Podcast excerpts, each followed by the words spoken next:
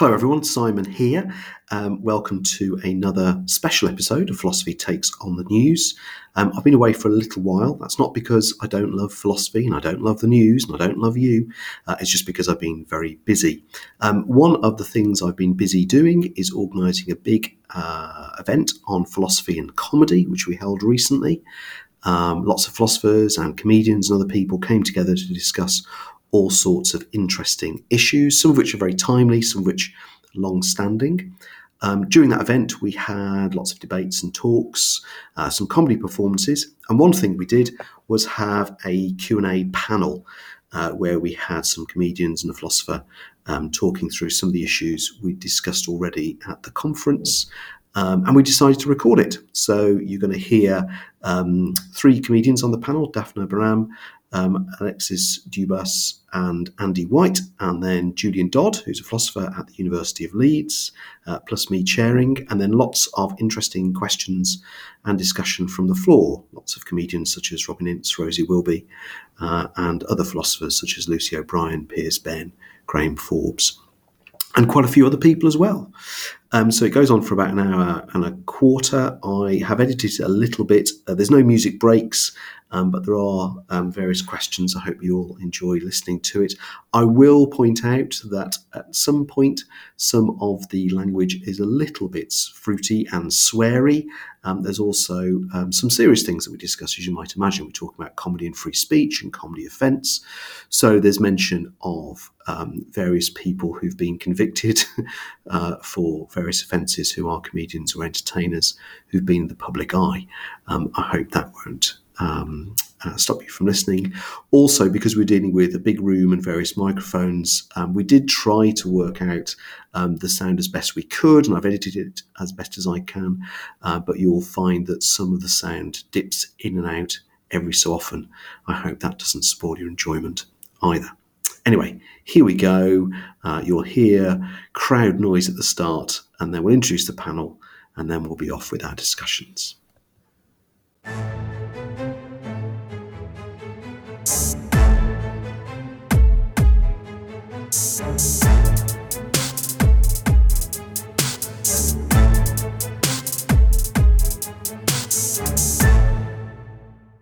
How excited is everyone?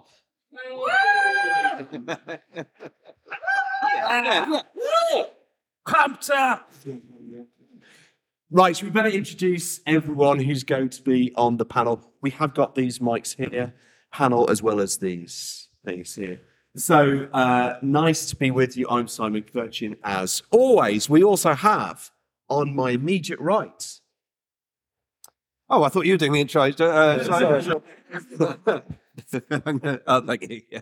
Daphna went straight for the crotch grab from the, uh, the mic on Andy White's lap. Um, so, Alexis Dubus, hello, uh, sometimes known as Marcel Lucant, um, and a few other guises, but uh, yeah, stand-up and character comedian. Hello, my name's Andy White, that's uh, all I'm known as, and I am also a comedian. Hi, I'm Daphna Baram. I'm also a comedian. I'm also a PhD researcher at Lancaster University. I'm writing about immigrant stand-up comedians. I'm Julian Dodd, and I'm just a philosopher. Oh, I'm a philosopher. Oh. Uh, right, thanks uh, everyone for being here and for panel uh, taking this on. So this is um, the Philosophy and Comedy Conference we've been having at the University of Kent, and a range of events we've organised over the last few years thinking about um, philosophical questions and other questions about comedy. And we've had a few sessions already, and I thought it might be good just to raise some of the questions we've had, that people had in their talks and debates, and also we've had from the from the floor. So we had a, a starting uh, session on comedy and, and free speech. Uh, there was nearly a punch-up. Um, but, uh, do, I mean, do you think co- comedians can joke about anything they want to? What does the panel think, if anything? Um, yeah. It's a short answer for a change. Uh, yeah, I think comedians can uh, joke about everything they want to, but it's their attitude and where they're coming from at the subject that uh, would determine the legitimacy uh, with which the audience accepts it. So, uh, you know, a lot of, you only ever hear people saying, oh, why can't we just discuss race? Discuss race means, why can't I just be racist on stage? So I think the question is not what you can discuss and not whether you can make jokes about rape or about Holocaust uh, or about racism, but how do you put them, who's at the butt of them? Uh, I don't uh, want to sound naff, but it is at the end of the day about whether you're punching up or punching down or punching sideways. Anyone else?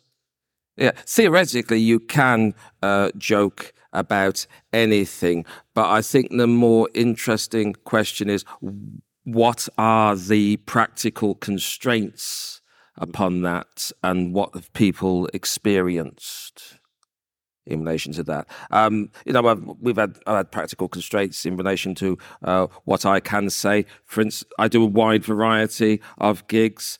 There are certain things I would say in front of a group of stags and hens that I would not say at a children's comedy afternoon. And you should try it. You should try it and see how it goes. Well, it's, it's funny. It's funny you should mention that because um, I... at my son's school, I do an after-school uh, comedy club, and it's for eleven to thirteen-year-olds. And I think, well, I've got to keep, I've got to tone it down. And then one of them came out with a joke to me that they've been using in the playground. It's, um, um, how do non-binary ninjas kill people? They slash them. This is brilliant, isn't it? And they're telling this in the playground. So there's, there's all sorts of nonsense about, oh, we must protect children's innocence. It's gonna, they're gonna, their brains will be frazzled. And they know about these things and they're able to come out with brilliant jokes like that, which is, is amazing to me. Um, but, but also, um, usually this question is raised in relation to, um, oh, you can't say anything these days that's offensive. And it's usually made against people from a woke perspective. Oh, you can't say anything that's not woke these days. And uh, I don't know what anybody else's experience was, but I remember immediately after the Queen's funeral, oh boy, there were a lot of things you couldn't say then. In fact, I, I did a gig in uh, in Dorking, at the Screaming Blue Murder gig in Dorking, at the uh, theatre there. And it's a council-run venue. And they were told, well, we're going to have the gig go ahead, but it can only go ahead on the proviso that nobody says anything about the Queen's passing. Not, not, not even jokes, not allowed to even mention it. So, you know, constraints can go in, in, in various ways. And um, also, I uh, I don't know if anybody else had the experience of doing um, doing cruise ships. You've done cruise ships. I did one last, last month for the you, first time. You did one last, last month. Yes, uh, yes I, I did one a few years ago for the first and last time. Now what you ran? No, no, no. And, uh, and yes, I did find what I said offensive, even though I was trying to tone it down. And I thought to myself, this, this uh, cruise ship I was on, was, you know, it was three times the size of the Titanic. So uh, technically, I was less popular than an iceberg. so uh, yeah, but that's all I've, I've got to say on that. uh, thank you. The imagery, um, and you've brought back yeah, the imagery of the cruise ship gig I did, which I will not talk about. Um, but yeah, I remember. Yeah, the the, the night of the Queen. Well, yeah. The Queen died in the afternoon, I believe, didn't she? Or it was announced in the afternoon. That evening, I was doing a, a posh gig in Gloucestershire. I was hosting a cabaret night where, uh, again, we were told very much not to uh, to reference that. And a magician was one of the acts on who um, came on and, uh, uh, uh, as part of his act, burned a twenty pound note, uh, or supposedly. And there's no way I was not letting that slide, burning an effigy of the Queen at a gig where we were not allowed to mention it. How was I? How could I not? So uh, and it, it went down as well as you might expect. Um, magician got away with it. I didn't for mentioning it. But um, yeah, comedians can and do say anything they want. I take umbrage with the with with the nights that are supposedly the anti-woke nights of sort of going that you you you know these these are the people saying the things that you, you can't say. And and I've seen sort of sets from those nights, and and and they're actually like. There's a lot of comedians on there that regularly play the circuit and sort of pretty much do that anyway on the circuit, thereby negating, not only negating the premise of the night, but also it, it appear, it's losing its shock value by doing it at that night. Whereas, you know, what they do in a, on a regular comedy night, they, they will do almost the same set and, get, and elicit much more of a shock value, but not still not be cancelled from those nights. So anyway, that's my two pennies worth on that. Thanks, Alexis. I have to say, Andy, that uh, joke from your kids' school, that's probably the funniest thing I've heard all weekend. Uh, Julian.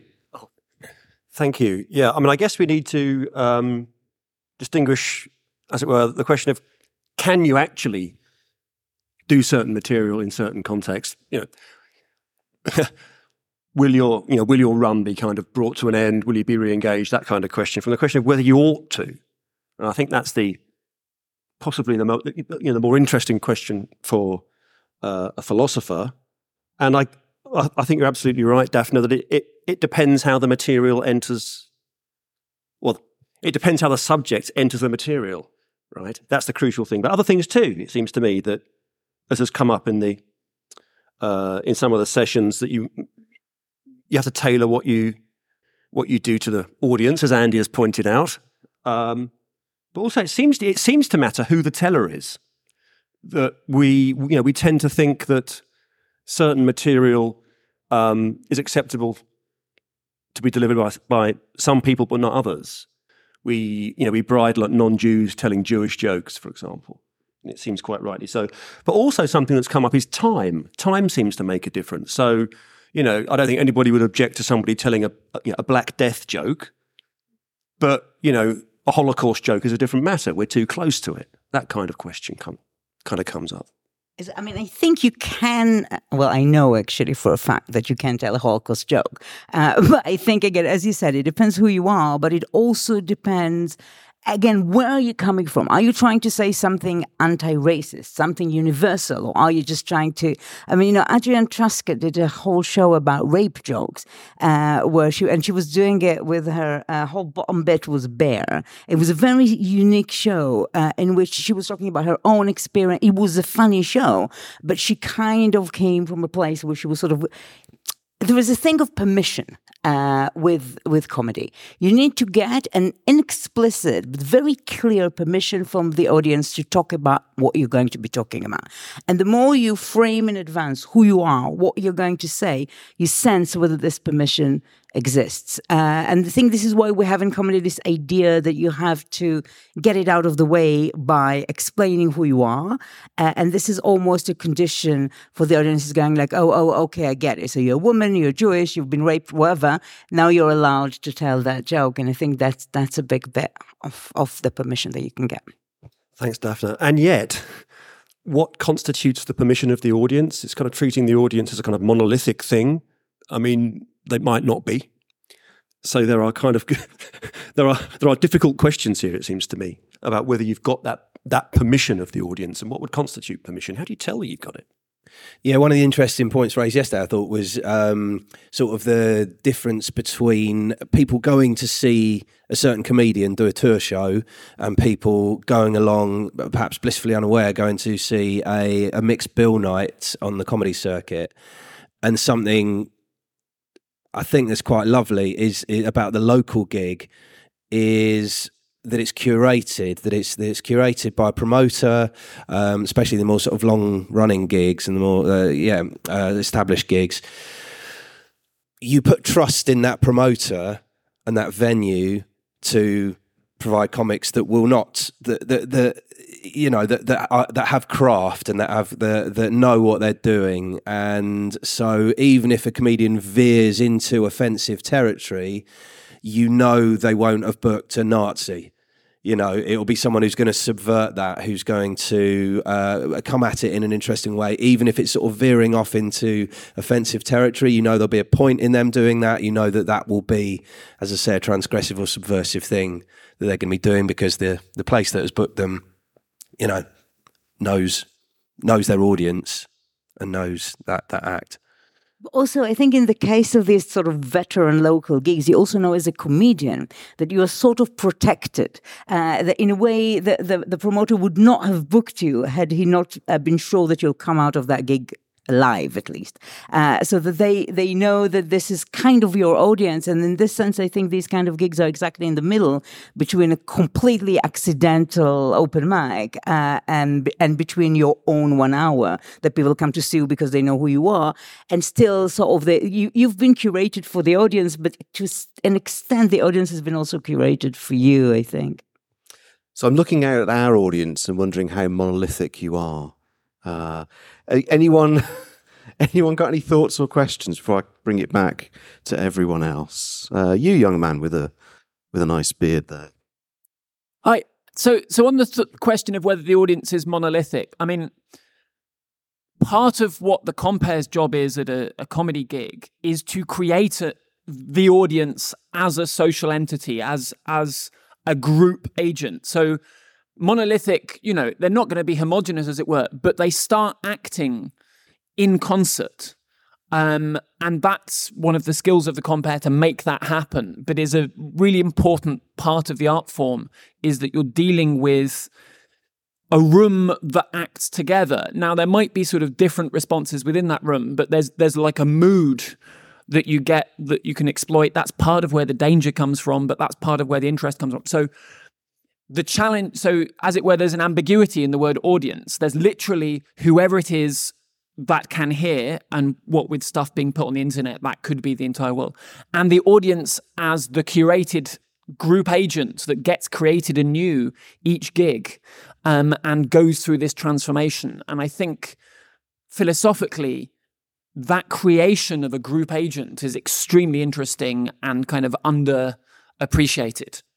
I think that's the thing we call the room, yeah. uh, which you don't only read, as you know, we like to use this phrase, reading the room, but you also create for yourself, if you can. So basically there's a, a notion of turning the room into, and it's not just the job of the compere, even though he sort of started, but it's also the job of the comedian to do it. And if you manage to do that, then even if you have opposition in the room, even if you have a heckler or sometimes a whole table of drunken, you know, stag do or something, you can make the audience your ally in marginalizing them and sometimes even physically getting them out of the room so you can win.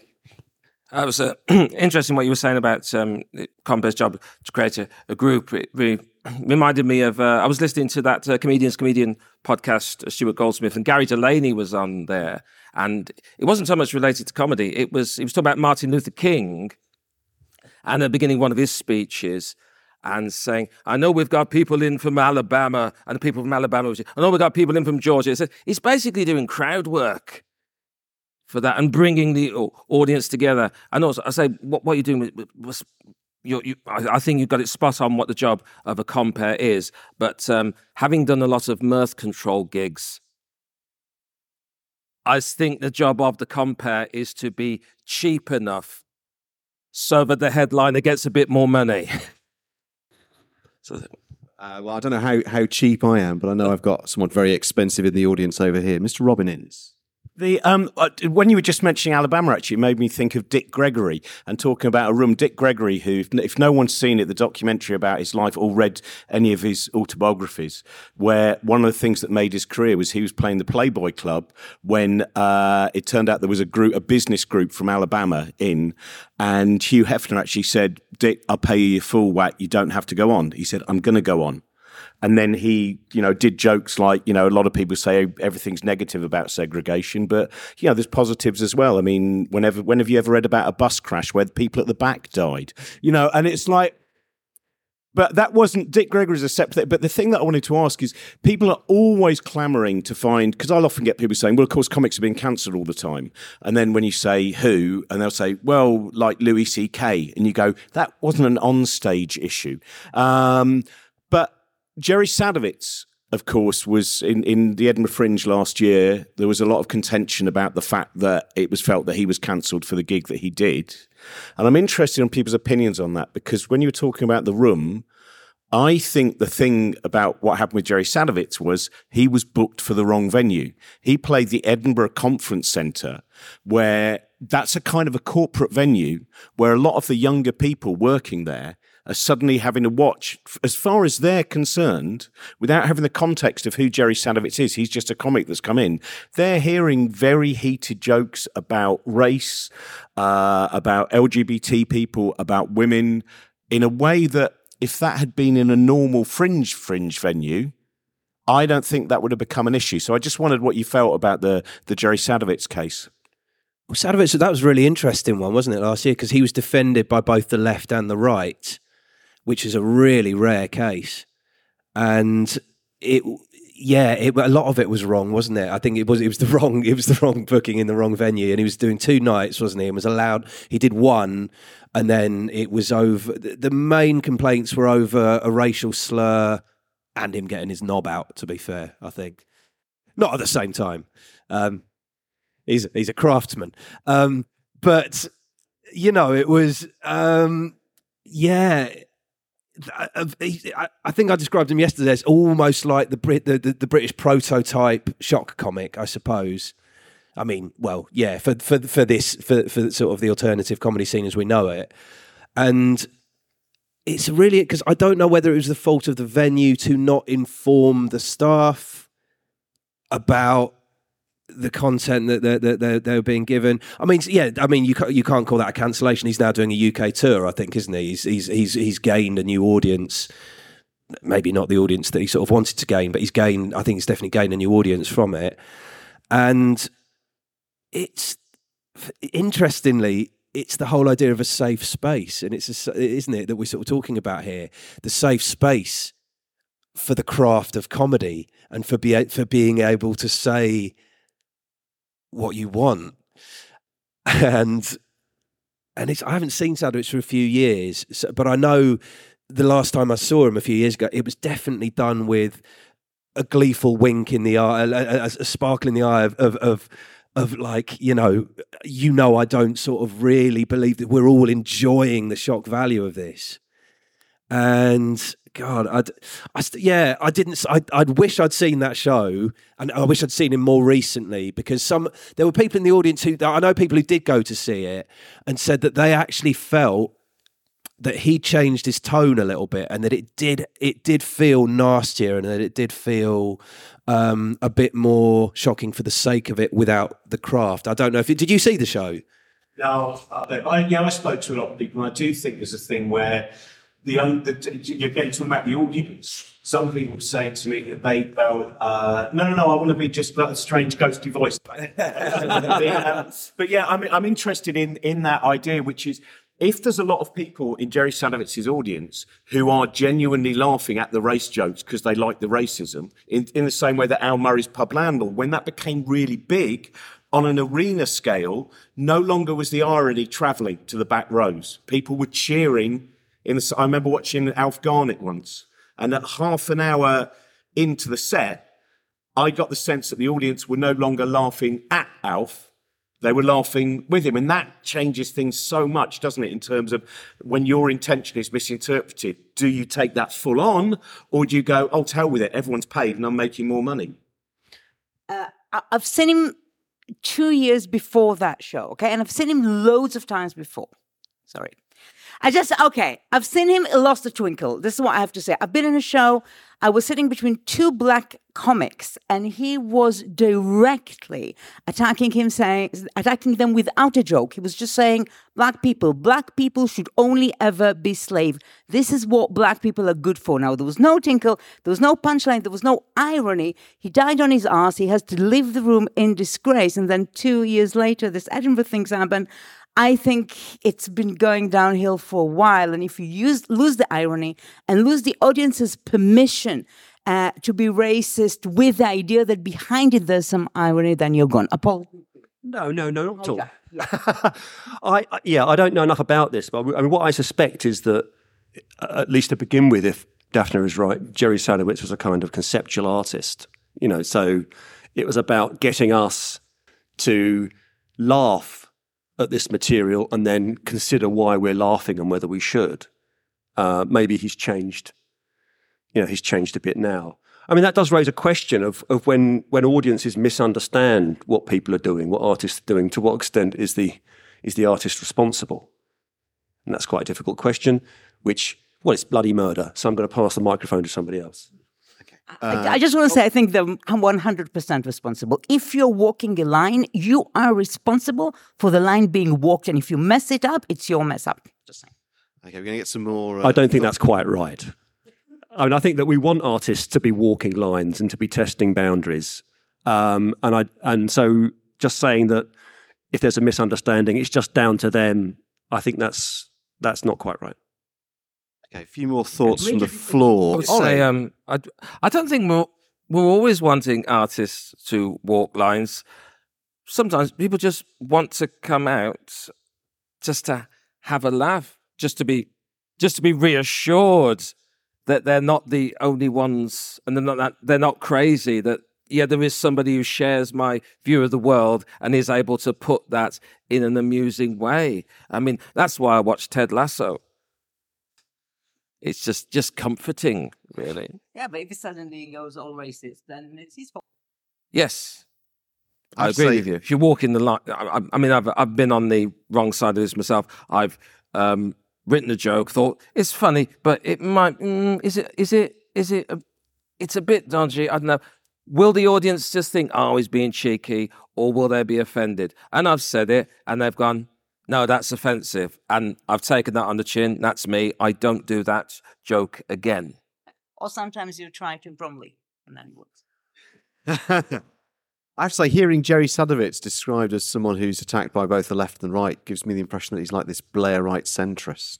That probably isn't, probably isn't great, yeah. A uh, few thoughts from the floor. First of all, Ollie. Well, just going back to the conceptual artist and really picking up on Robin's point about context. I mean, Jerry Sadowitz's probably all-time career most famous or infamous joke is he he would say, this is in the mid nineteen eighties, uh, playing to audiences which were, you know, what we would now call woke or probably politically correct at the time. And his joke was, Nelson Mandela, what a cunt. And then it was, uh, you, you lend somebody a fiver, you never see them again. Now, that, that's the, that's that's the punch. That's the punchline. But Nelson Mandela, what a cunt, is a precision joke because it's taking a, a very revered figure and using a word that's totally unacceptable at the time, not just because of the rudeness, because deemed to be, within the feminist culture of the time, deemed to be misogynist. So it's a very clever joke. Um, and... Allegedly, Nick Revell, another comic, suggested to him as a dare, I bet you wouldn't dare say this. And it precisely picks up on Julian's point about it being, a, in, in a way, a conceptual artist thing. But the thing is, the problem is, as soon as you take it out of that context, that joke changes its meaning, or it could do. Um, and, you know, in the, along the lines of um, um, um, um, Alf Garnett or whatever. Yeah, so I, I think... It, context is hugely important in determining me- meaning. That's my point. Thanks. And Rosie Wilby. Oh, um, yeah. Well, I was just um, reminded when Andy was talking about when we have children at gigs, and I see so many comedians go, oh my God, there are kids here, and get into a real flap and panic, but then do their normal set anyway. And, um, And the parents start to look nervous, but it's usually fine. And I was um, doing my show about breakups at a festival where they'd um, got a little box where people were putting in their breakup stories. And they, the winner of the funniest breakup story, which I had to judge very much on the hoof because the people were putting them in during the show, was going to win a signed copy of my book. And I was reading this story out. And it said, uh, or I thought it said, when I was sixty-one, got divorced, and then it went on. And it turned out that uh, when the winner came up, she was actually a young child, and she was saying, when I was six, I got divorced. And uh, yeah, she was actually using this very mature language. And I think I think you're right that um, we do get way too nervous about children and what we think will will be appropriate. Um, and uh, also, I was interested to pick up on what Alexis was saying about um, clubs curating the bill, which obviously, yes, largely that happens. But how how do they do that? You know, without sometimes people who are going to do stuff that falls outside what that club deems suitable, acceptable for their audiences, because um, comedians are changing their material all the time. I mean, I gig a lot at a club in South London called the Poodle Club, where Karen, who runs it, has a very specific atmosphere that she's trying to create and curate, um, very sort of feminist, inclusive, queer, positive atmosphere. And I have seen her when she's booked a kind of straight guy who's being a bit blokey, really pulling faces and looking at me like, oh my God, you know, his video wasn't anything like this. Um, so I'm just wondering how how that is a sort of foolproof method, and particularly perhaps with newer acts who are doing, you know, maybe Karen's giving them a ten minutes in the middle or something like that, where they might come and do something completely different to what the the promoter is expecting. So I'm not sure it's it's it's completely foolproof. And also, you know, we can all, um, even those of us like me, I'm I'm guilty of trying to be too ridiculously politically correct and falling over myself to bit, and sometimes I lampoon myself for doing so. Um, and but we can all mess up. Um, you know, even if you're someone like me who's terribly British about and trying to always say the right thing. Um, and I was comparing a cabaret for Apples and Snakes, who are this sort of very kind of right on poetry organisation, and I was trying to get everyone. corral everyone back into their seats, and there was a man who was not looking at me, and uh, I was like, he's not even looking at me, come on now.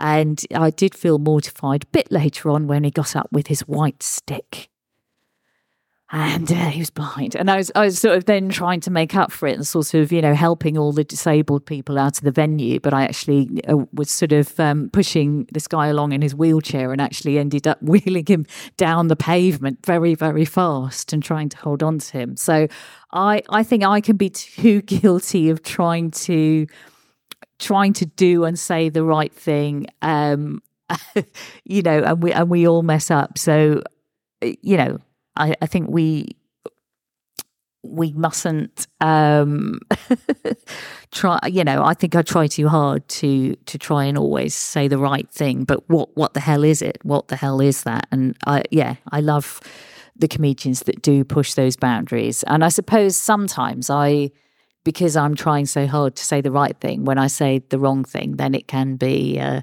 quite fun, and I can make fun of myself and my own ridiculous liberal values, um, and how I'm trying too hard uh, to be P C. But yeah, interesting, really interesting thoughts, everyone. Thank you.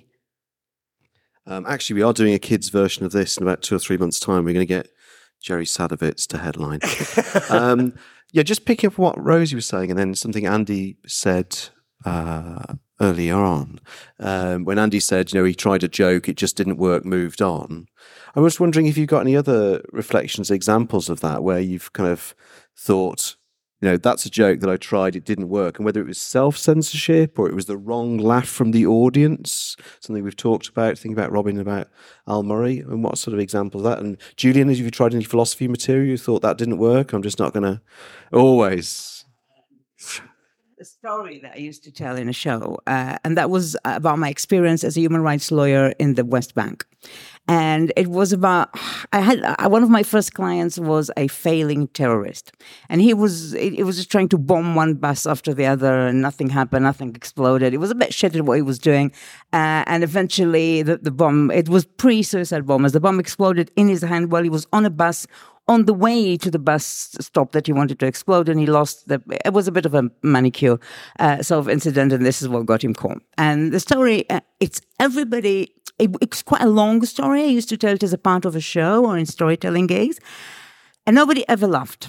And I swear to God, it's a funny set, but people were like, what is going on here? Who's the part of this joke? Is it the terrorist? Is the terrorist the hero of this story? Is this woman, she's Jewish? Can she tell this story that is basically making fun of a Palestinian terrorist who's not very good at what he does just because he's not very good? And so the moral ambiguity of the story that was supposed to be the conceptual brilliantness of it, in my opinion, uh, basically made it fail as a comedy. So people would always come at the end of the show and say, wow, this was a brilliant story. This was was the best bit of the show. And I was like, yeah, but why weren't you laughing? Because for comedians, the only reward is laughter. Uh, so if you didn't laugh, it means you didn't like it. But people were like, no, we liked it, all right, but we just did, did, did. We didn't know where to laugh. Uh, so I think sometimes, and I reconsidered, I took it off the show and I used to take it to storytelling gigs where you don't have to be funny. Uh, but as comedy, it was just not working. Now I keep thinking, maybe it has to do with my skills. Maybe in five years, I will manage to bring it back and tell it in a way that will be funny. Uh, but I don't know. Could I just say something about offence? I mean, so um, a lot of us have been talking about this issue of, of, of, of what happens when... you know, when we offend people in the audience and, you know, we don't necessarily want to do that. And I wonder whether that's the right touchstone. So, I mean, for me, you know, because people can be offended when they shouldn't be. So uh, it, it seems to me that what matters is not whether the material offends people or not, but it's to do with its content. Does it kind of, you know, does it sort of uh, express hatred of or belittle or silence or... misrepresent marginalised people? You shouldn't do that, it seems to me. But offensiveness is a very, it seems to me to be a crude measure of whether you're doing that. I think that we just need to focus, I'm not a comedian, we, we need to focus on our material rather than necessarily just thinking always of the effect that it has. And of course, I think we should also realise that sometimes it can be good to be offended. I think that Rebecca was coming to kind of saying something a little bit like that. I mean, it can be the beginning of a process where, you know, you're offended by something and then you go home and then you think, why was I offended by that? And it might actually be the beginning of a process by which something which you thought was wrong or impossible kind of opens up as a possibility for you. I don't think we want to rule that out. Uh, Gabby. Hi. Thank you. Um, so one of the things that's just come to mind is, to, to me, it's not just about offence, it's how people respond to things. So I'm part of the Stand-Up Comedy Society here, and one of our policies is that whenever we workshop as a group, we always check at the end if there was any sort of dodgy joke. Like, we always check that it landed right in the room. And we also do trigger warnings, and trigger warnings aren't necessarily about offense, but it's about certain topics that might make people feel a certain type of way. So I don't just think it's about offense, it's about bringing up a certain topic in a certain way that people might not expect. And again, I think it goes back to what Daphna was saying about the intention behind it, because some people are going to get triggered just by the mere mention of something, but other people are going to get triggered if it's mentioned in a certain way. So I think perhaps it's wrong to focus on offence as like this buzzword, but I think it's important to think about our intentions and how we make other people feel. Isn't the trigger warning in itself Uh, some kind of a focusing on the offense? Because that's that's the idea. If you come in here and you hear this thing, you might be offended, rather than on, you know, I think it's okay to say we are not a racist and misogynistic comedy club, but I think the trigger warning of a comedy club is at the door of the comedy club. You walked into a comedy club, you might hear things that you don't like saying. Uh, I mean, and I know that I'm exposing my age here, but I also think if you're in the world, there are going to be things that you're not going to like, and your way to combat them is to use speech against speech. Uh, so uh, I know it's a bit old-fashioned, but uh, as, as a woke comedian, I, maybe I can say that. Uh, I'm going to move us on to a, a different question. So uh, yesterday we had a session from Julian Bagini, uh, who isn't here. He had to uh, uh, go back home because he's terrible at managing his diary. And he gave uh, a talk, which is basically, is comedy a form of philosophy? And he was trying to motivate the idea that it was. And he had a range of examples, many from The Simpsons. I'm just thinking, you know, any reflections on on that from people? So is comedy a form of philosophy? Do you think that, I mean, obviously it's, it's different. You, you might be doing some different things, trying to get a laugh rather than, but is there some kind of connection between, you know, philosophers trying to reflect on things and trying to bring things out and get us to see things in a certain way, what comedians are doing? Any thoughts on that one? Well, um, thinking about, uh, you know, Socratic dialogues and that, It was a, that was a sort of form of uh, stand-up comedy. It, it's something I tr- that that style of things is something I try to bring into my, particularly when I'm comparing and I'm talking with somebody, and then that they'll say something, and then I'll try and find something uh, ridiculous in what they say. I was I've, recently I was uh, doing a gig up north somewhere, Darlington it was anyway, Darlington, and I was doing my my thing, and somebody shouted out, "Nothing you've said is funny." so so I thought, well, I'll, so I'll, I'll do a bit of Socrates here then. Okay, so, so I was just like, okay, it's not funny. Um, well, what would you what would you rather I talk about? It says, well, why don't you talk about something sensible? And I said, yes, because that's exactly why we come to a comedy night, to talk about things that are sensible. There's a woman here who works in H R. Perhaps she can talk a little bit about the sexual harassment policy. We know we're going to insurance. Perhaps we can talk about an insurance policy for you, sir, because I think you need it. So to, to do that sort of Socratic method on that sort of has, uh, has, has helped me out. Perhaps, perhaps it was one of the more useful things I learned from studying philosophy.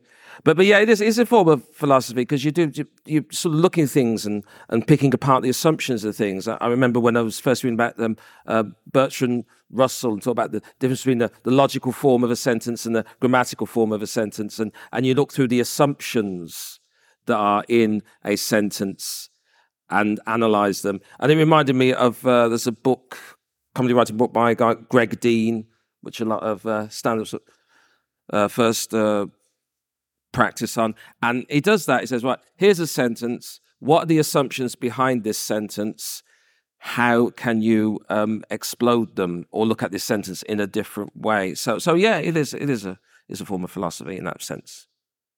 Well, stand-up's sort of the combination of the, like, Nietzsche's Dionysian and Apollo, isn't it? It's basically, it's the thought and then the chaos all combined.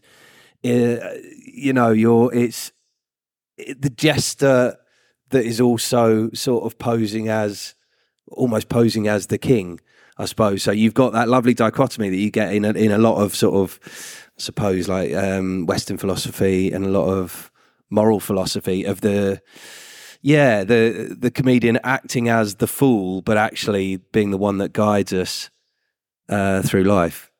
Any thoughts or questions? Lucy O'Brien.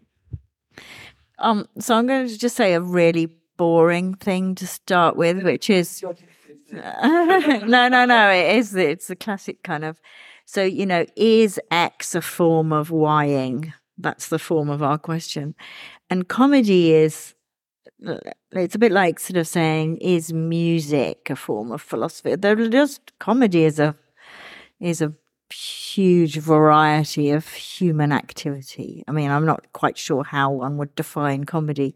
Similarly, I'm not sure philosophizing has very, very many different forms. So I think it's just clear that comedy is very rarely a form of developing a modal logic. Right? So there are just, there are things that philosophers do Um, that, that just aren't going to be reached. But so I think our, our question is really, and and it's also a kind of form of, there's a philosopher's tendency that I obviously have also fallen to, but that that we're going to make everything what we're doing. And we should need, there are some forms of comedy that are just not, they're political agitation. I mean, of course, some people think philosophy is now also political agitation. But, but um, so I think there's lots of comedy that is not philosophizing. So you know, our question is, are there forms of comedy? And Alexis might be right. There are forms of comedy that are enactments in some way of philosophical thinking. But we shouldn't make all comedians try philosophy. I think this is sometimes we try to create this uh, structure. I said yesterday after that talk that um, there is, uh, it's, a, it's a comedic, like like Andy said, we have this structure of polemic in comedy where we put on an argument and attack it. So you can see it in, uh, as I said yesterday, in C K's, uh, uh, of course, but maybe. Uh, you can see it in other things that he did. You can see it, um, Ed Byrne did a thing where he was arguing with uh, the famous philosopher Alanis Morissette about her song ironic, but the structure of how he made that polemic is very philosophical in its logicality. I mean, I, I used to do a, a, a bit after that terrorist story of arguing with the idea of excellence in society.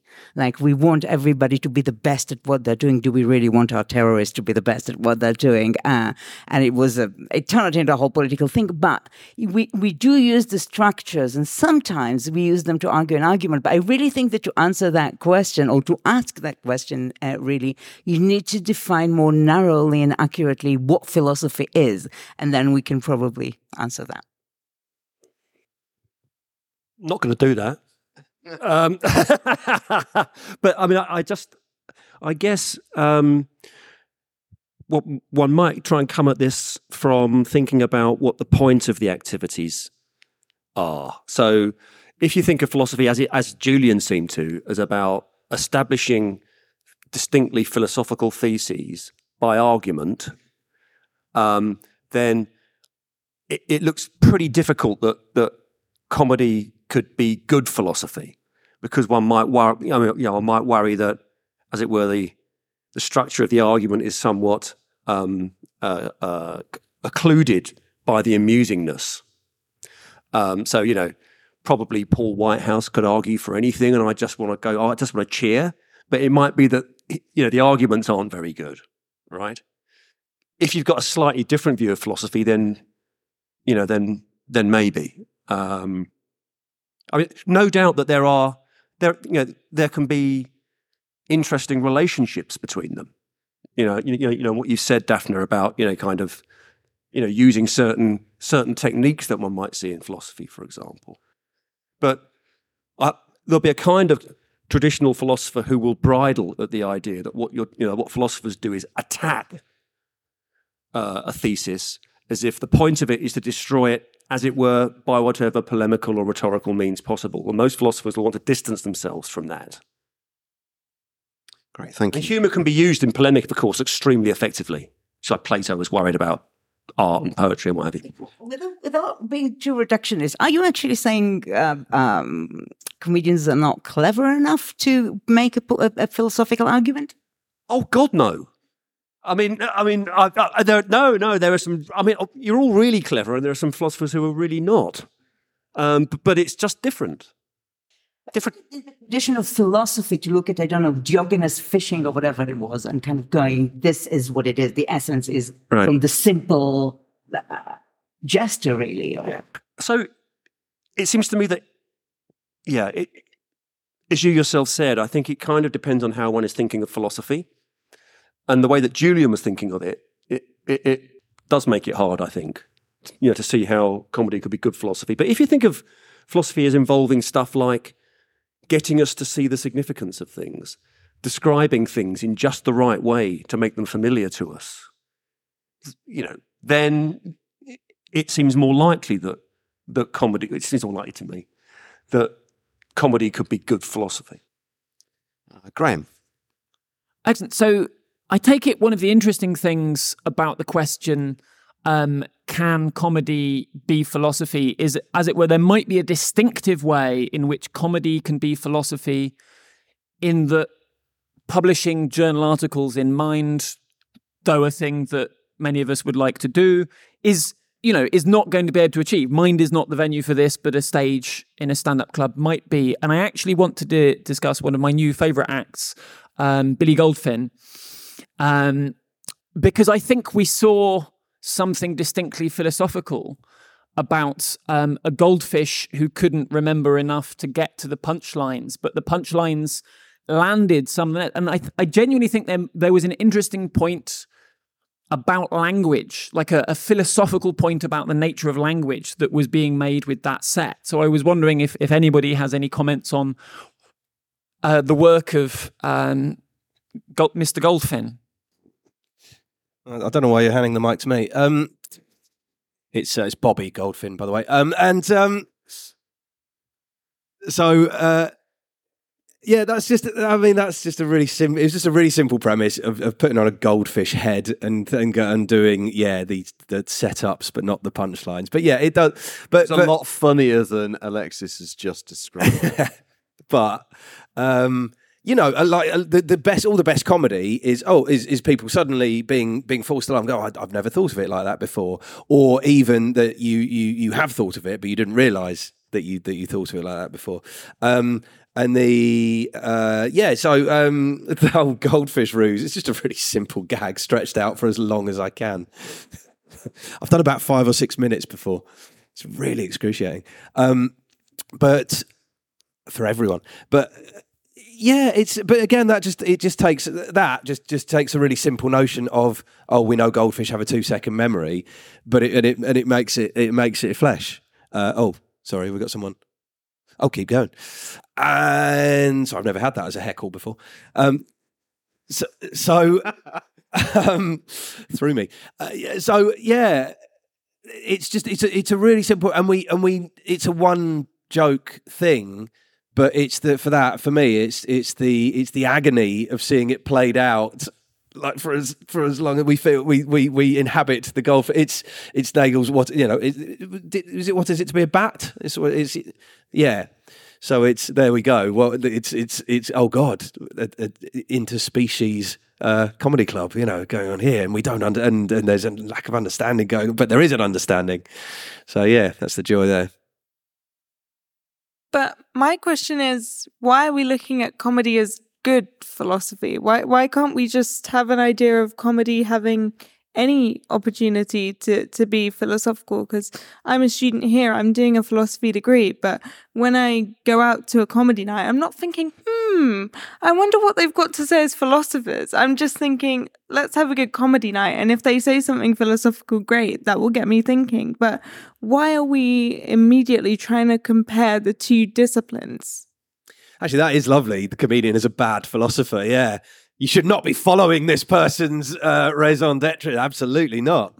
So it's the joy of that. It's and, and uh, you know, like f- philosophy is seen as being quite inaccessible, I think, to most people. But uh, the comedy club, is, the comedy stand-up is, is the most accessible form of comedy. Really, usually it's typically just one person and a mic, and um, a very direct communication with, with, with an audience. Try, yeah. It's play, yeah. So it's yeah, in a way, it's playing at being a philosopher, but but but sort of yeah, in no way wanting people to to, to live by their, their edicts or their or their kind of their way of life, their view of life. Yeah. So thanks. I mean, um, the the reason for my asking that question was, you know, if if you ask, you know, is is comedy a form of philosophy, but it can only be a form of yeah, kind of not very good philosophy. That's that's kind of bad news for comedy. Whereas what I think is that comedy is what it is, that we shouldn't necessarily think that we've got to, in some sense, justify it by saying it's a form of anything else. But we can ask big questions. I think that's, if that is what philosophy is about, can we ask big questions? Yes, we ask big questions and we try to provide answers. And some of these answers are rubbish and some of these answers are actually not very bad. I mean, this is the thing with this format. You just stand on a stage and you can do everything for a certain amount of minutes. There was a comedian who used to do this social experiment where he would ask the audience to throw shoes at him. I can't remember his name. In Phil Kay. Who? It's Phil Kay, I think. No, no, no, no, no, no. Oh. Uh, God, I'll remember in a minute. Anyway, he yeah. was doing that. It was everybody take their shoes off, everybody hold your shoe in your left hand, throw it at me. And I was, uh, so uh, at first, and he was just standing there for a long time, and then suddenly one person threw a shoe.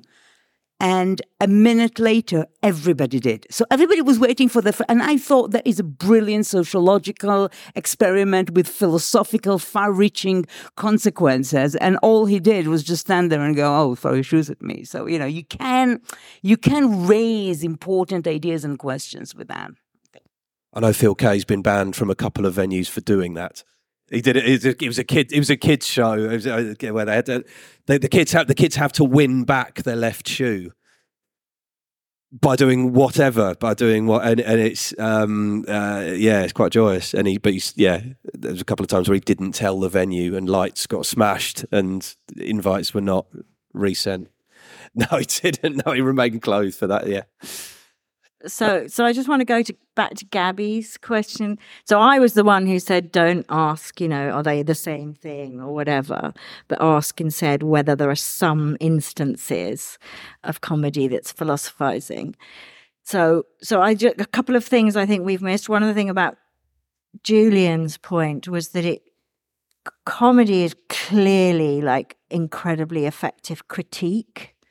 So I have a colleague who says, Lucy, the aim of philosophy is to push back the borders of ignorance, right? Just realize more and more what we don't know. And comedians clearly push back the borders of ignorance. You know, like take a thesis, pull it apart, and you realize it's sort of, the, so they're doubt seeds, you know, sowers and things like that. So that that's the Andy's point about the Socratic dialogue aspect, which is why people hated Socrates apparently. But um, but the other thing I, that's more like, well, why should we ask the question other than the fact that we're just all in the same room?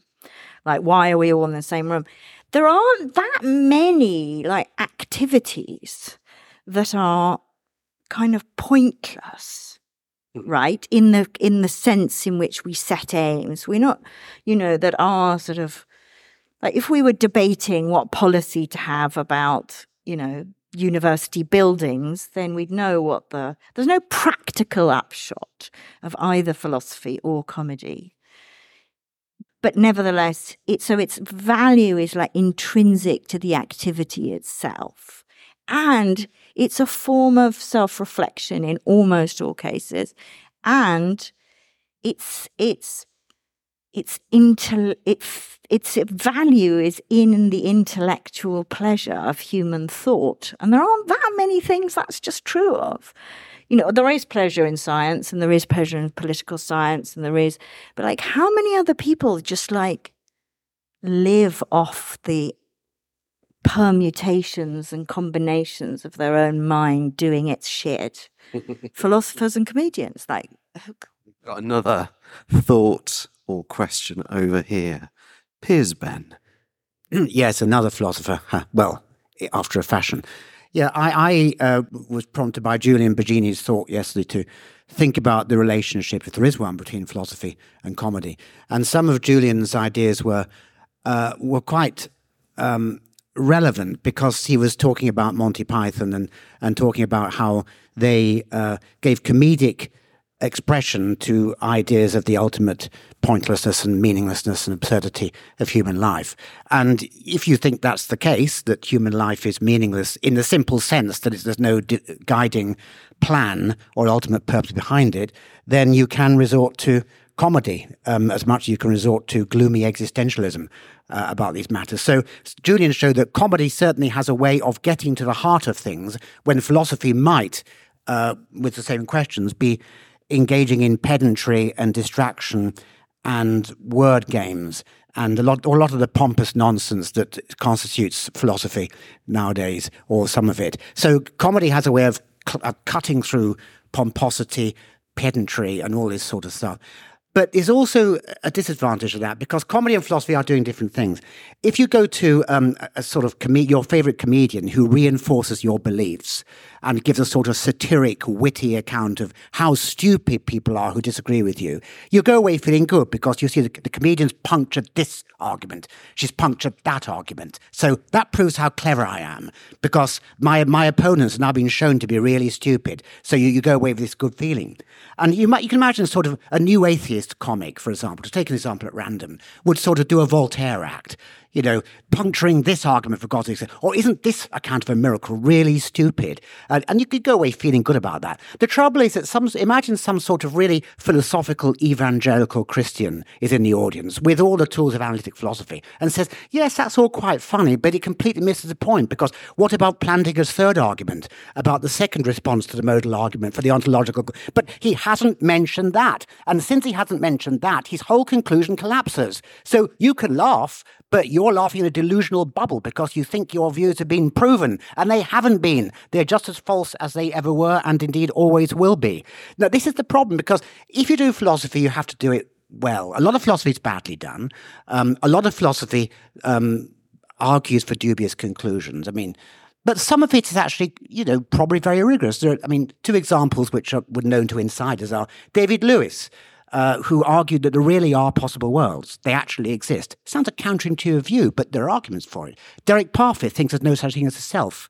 You know, um, he follows Hume. Again, totally counterintuitive. Easy to see how it might be mocked on stage. Uh, oh, so no such thing as self-pity. So who are you talking to then? You know, can you imagine how some joke... But the Parfit was way to admit that misses the point. So the thing is, if you're...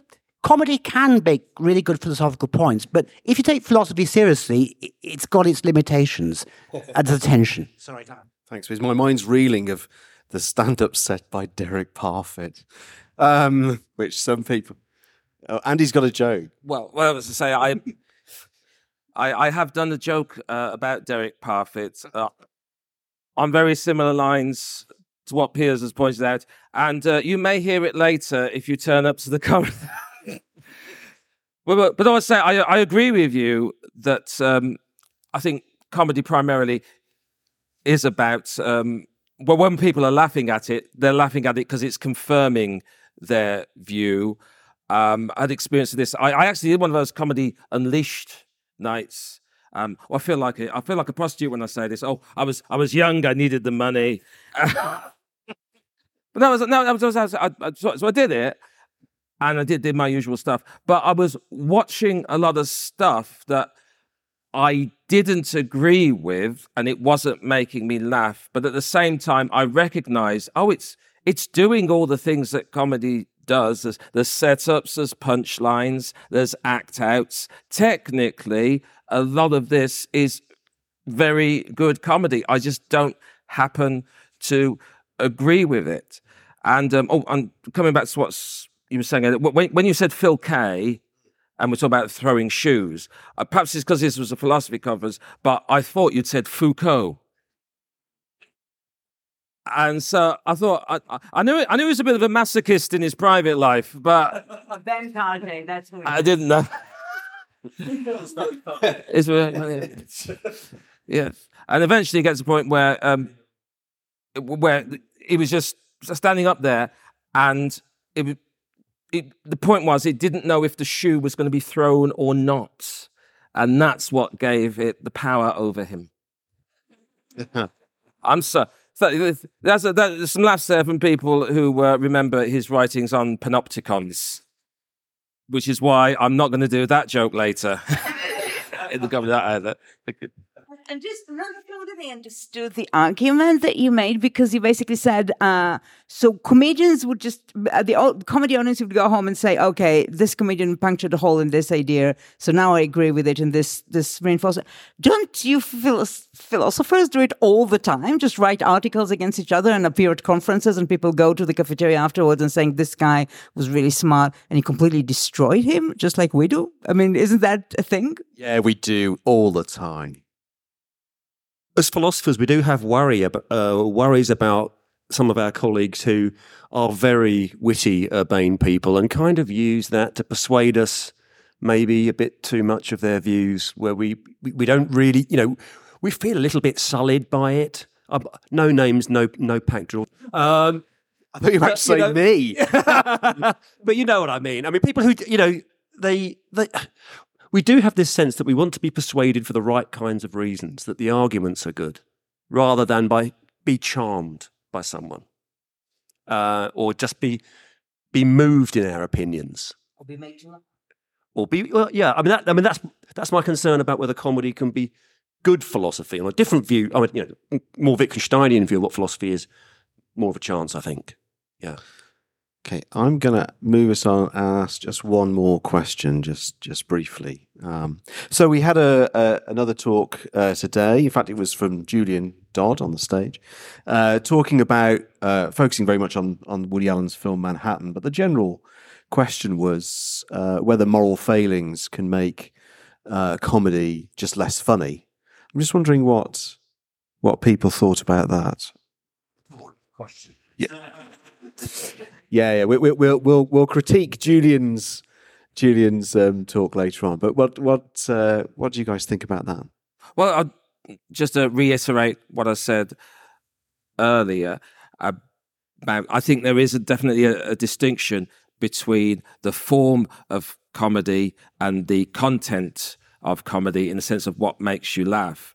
And you can see something that has all the form of comedy, but you don't laugh because you. You just don't like the, the content. You're offended by the content. You think, no, that's just, just the wrong argument you're putting forward there. So, so yeah, there is there is a distinction there. And and so, but what and what about Andy? If you see something funny and then you find out later something about the comedian's private life, mm-hmm. do you find that? Do you think, oh, I wish I hadn't laughed so much, or it's not as funny? Do you feel? Do you ever feel like that? Uh, well, I, no, I, I feel as as a as a comedian, I'm quite glad that it's possible to create something that entertains people, even if you are a bit of a shit. don't,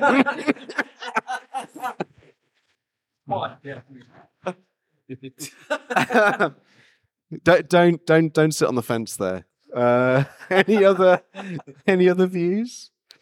I mean, I, I'm just just kind of reflecting. We had a few disasters in the last few years uh, in stand-up comedy. I mean, obviously we had C K and the whole masturbation in front of women thing that got him cancelled for a while, and he was coming back, and he was basically kind of struggling still to get a lot of people into his shows.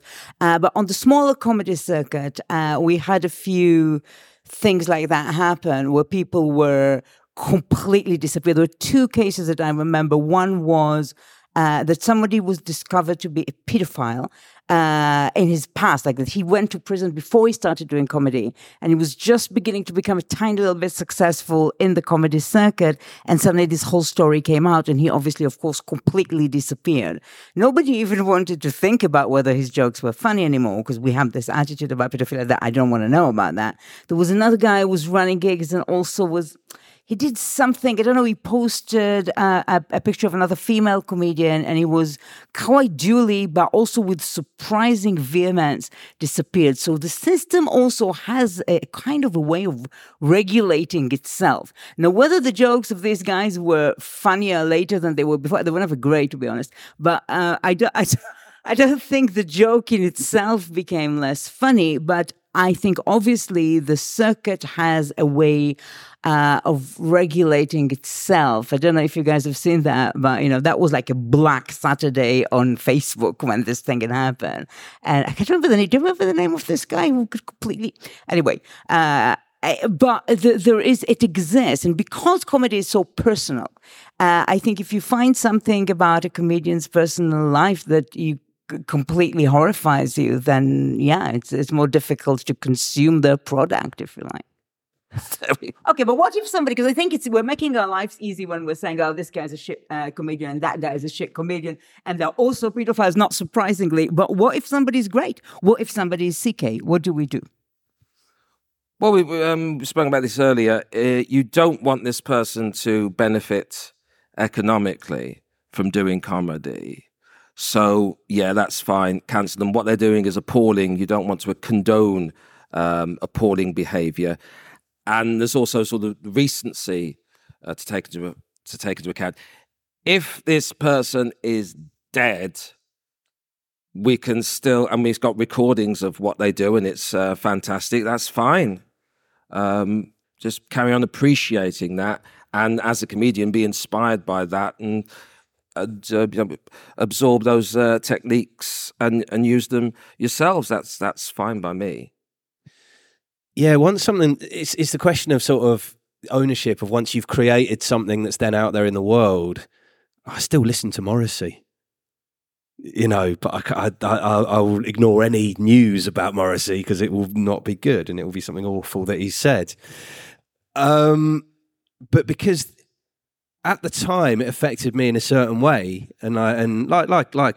There's many artists I can I can speak about that, and I can t- I can I can have that nostalgia. I can almost sort of give myself uh, a, a warning before listening to or watching it of of of this was of, of a certain time, you know, the, the the the Disney warnings that they will put, you know, before the cartoons that have dubious now moral uh, grounds, and um, I think.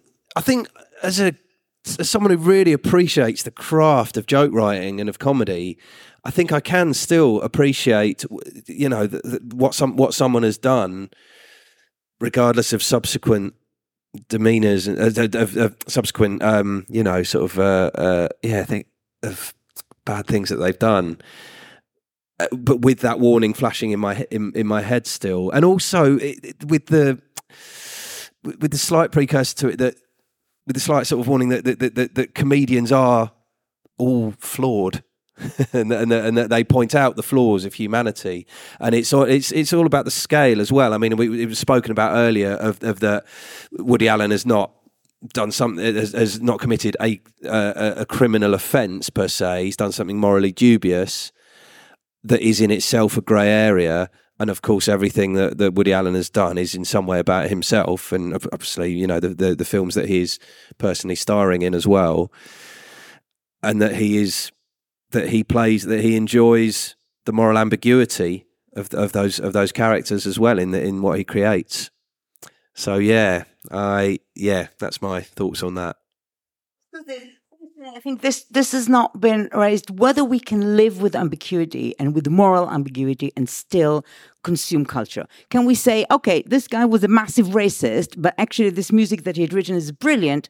Wagner, uh, can we say, uh, you know, when I was a kid and my, my father was reading Mark Twain to me, he was saying, look, this language that they're using, it was really racist. Nobody should use that, but it's a really interesting book. So okay, can we, uh, I think, readopt after we've thrown everything into this arena of public debate, then somehow collect it back and say, this guy was morally dubious, this creation is massively brilliant.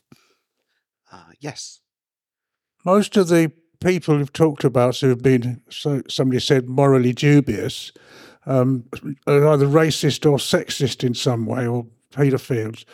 Supposing Rolf Harris had been done for tax fraud, would he still be performing? But there are levels of, of moral rage, and rightly so. I mean, yeah, uh, not doing your taxes is not as bad as being a paedophile. I think that's quite... Say, so, um, um, how tatifalarious that question was. Yeah, because I mean the, Arch- the Archbishop, of, yeah, the, the Archbishop of Canterbury has recently been convicted of is that a speeding fine. I, I, I don't think he should be defrocked for that. Though I, I do wish he'd sped up that coronation. I, I suppose we haven't talked about tragicomedy, and I think Dodd was an interesting example of that, really, because he joked a lot about the tax situation, and and to some extent it put him back in the public eye after he'd been out of it for some time. But in a recent documentary, his partner said, in fact, he was deeply troubled by it and had three years of no happiness at all. And there was a certain irony uh, that the trial took place in Liverpool. And I don't think Liverpool people were really uh, going to convict Ken Dodd, you know, for tax evasion. And he did manage to get away with it. But I saw him at the London Palladium shortly after this. And he had a whole string of jokes about this, about six minutes. And then suddenly the lights went down and he sang a hymn, Nearer My God to Thee. And it was an incredibly moving moment. And I think in a way it goes back to Lucy's thing about comedy and failure. Um, you know, Dodd was... very aware of that. I mean, he, ultimately, he was an optimist. Happiness rather than sadness was his theme tune. But I think he was aware that, you know, you couldn't necessarily uh, as, as escape one of those things forever. Uh, thank you. You know, this pedophile act that I mentioned before, the one was on the circuit. On the same weekend that the whole of Facebook was raging around it, he came onto Facebook. That was the last time he was seen on Facebook. And he said, I really should have come clean before. I should have said what I've done. I'm now thinking that maybe this could become a really good Edinburgh show for next year. And just... the outrage that he got for it. People are like, you're not coming to Edinburgh. You're not even getting out of your house in London because we're going to lynch you. Uh, because, but, but I think that idea that you can take what wrong you have done and turn it into art does exist and does prevail, but there are levels of offence there that should be considered, I think. Um, I was just, uh, I was thinking of a comedian that I don't, I find really hard to watch now. Someone's long dead, but Peter Sellers. When I found out about the brutality, the way that he treated people, if I try and watch a Pink Panther film where I go, look at that man being all silly and knowing it, and I think with comedy, it's quite a tricky one. In fact, Morrissey, I think, is an interesting one as well, because Morrissey was very much singing to us. These weren't just kind of abstract songs.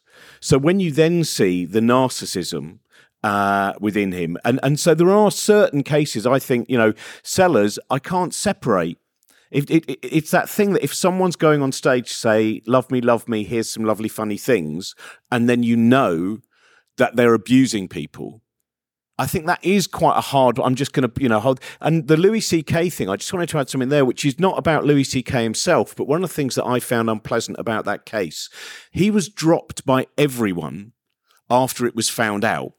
But as far as I know, everyone knew about that long before. There was a friend of mine who, when she was out in New York doing some gigs, she went, oh my God, I didn't know this about Louis C K. Apparently lots of comics are saying, I think he's going to have to go on stage and start talking about the fact that he just keeps wanking in front of people because everyone knows. So for me, there was also the immorality of saying, well, suddenly management and producers and companies all go, oh my God, oh, this is a terrible thing. Well, they knew it was a terrible thing, but he was making them a lot of money. And I think that when you find out about those moments of silence as well, that's something that I find. And Louis C K is the most annoying out of all of them as well, because I think, you know, many of us would agree probably that Louis C K is undoubtedly one of the best stand-up comedians of the last kind of like, well, I mean, I think of the, of the last century. I think he's an amazing comedian. And it was like, oh, not him. You know, I'm fine not listening to Rolf Harris. It's it's not a, a major issue. Uh, Stuart Hall from It's a Knockout. You know, I wasn't watching repeats of that. But Louis C K, it was like, oh, I really still want to find him funny. But because we make ourselves believe when we're watching comedy that that person is speaking truthfully to us very often, to know that there is a lie behind that, to know that that is a mask and a disguise, I think can make it a lot more difficult. By the way, I sacrificed myself and went to see him regardless, and he's not that funny anymore. Uh, I think I'm going to draw things to a close there, having given a damning verdict on Louis C K. Uh, thank you all for your questions and thoughts, and we should give a big round of applause to all of our panel. Alex Dubus, Andy White, Daphna Baram and Julian Dodd. Thank you very much. We'll be right back.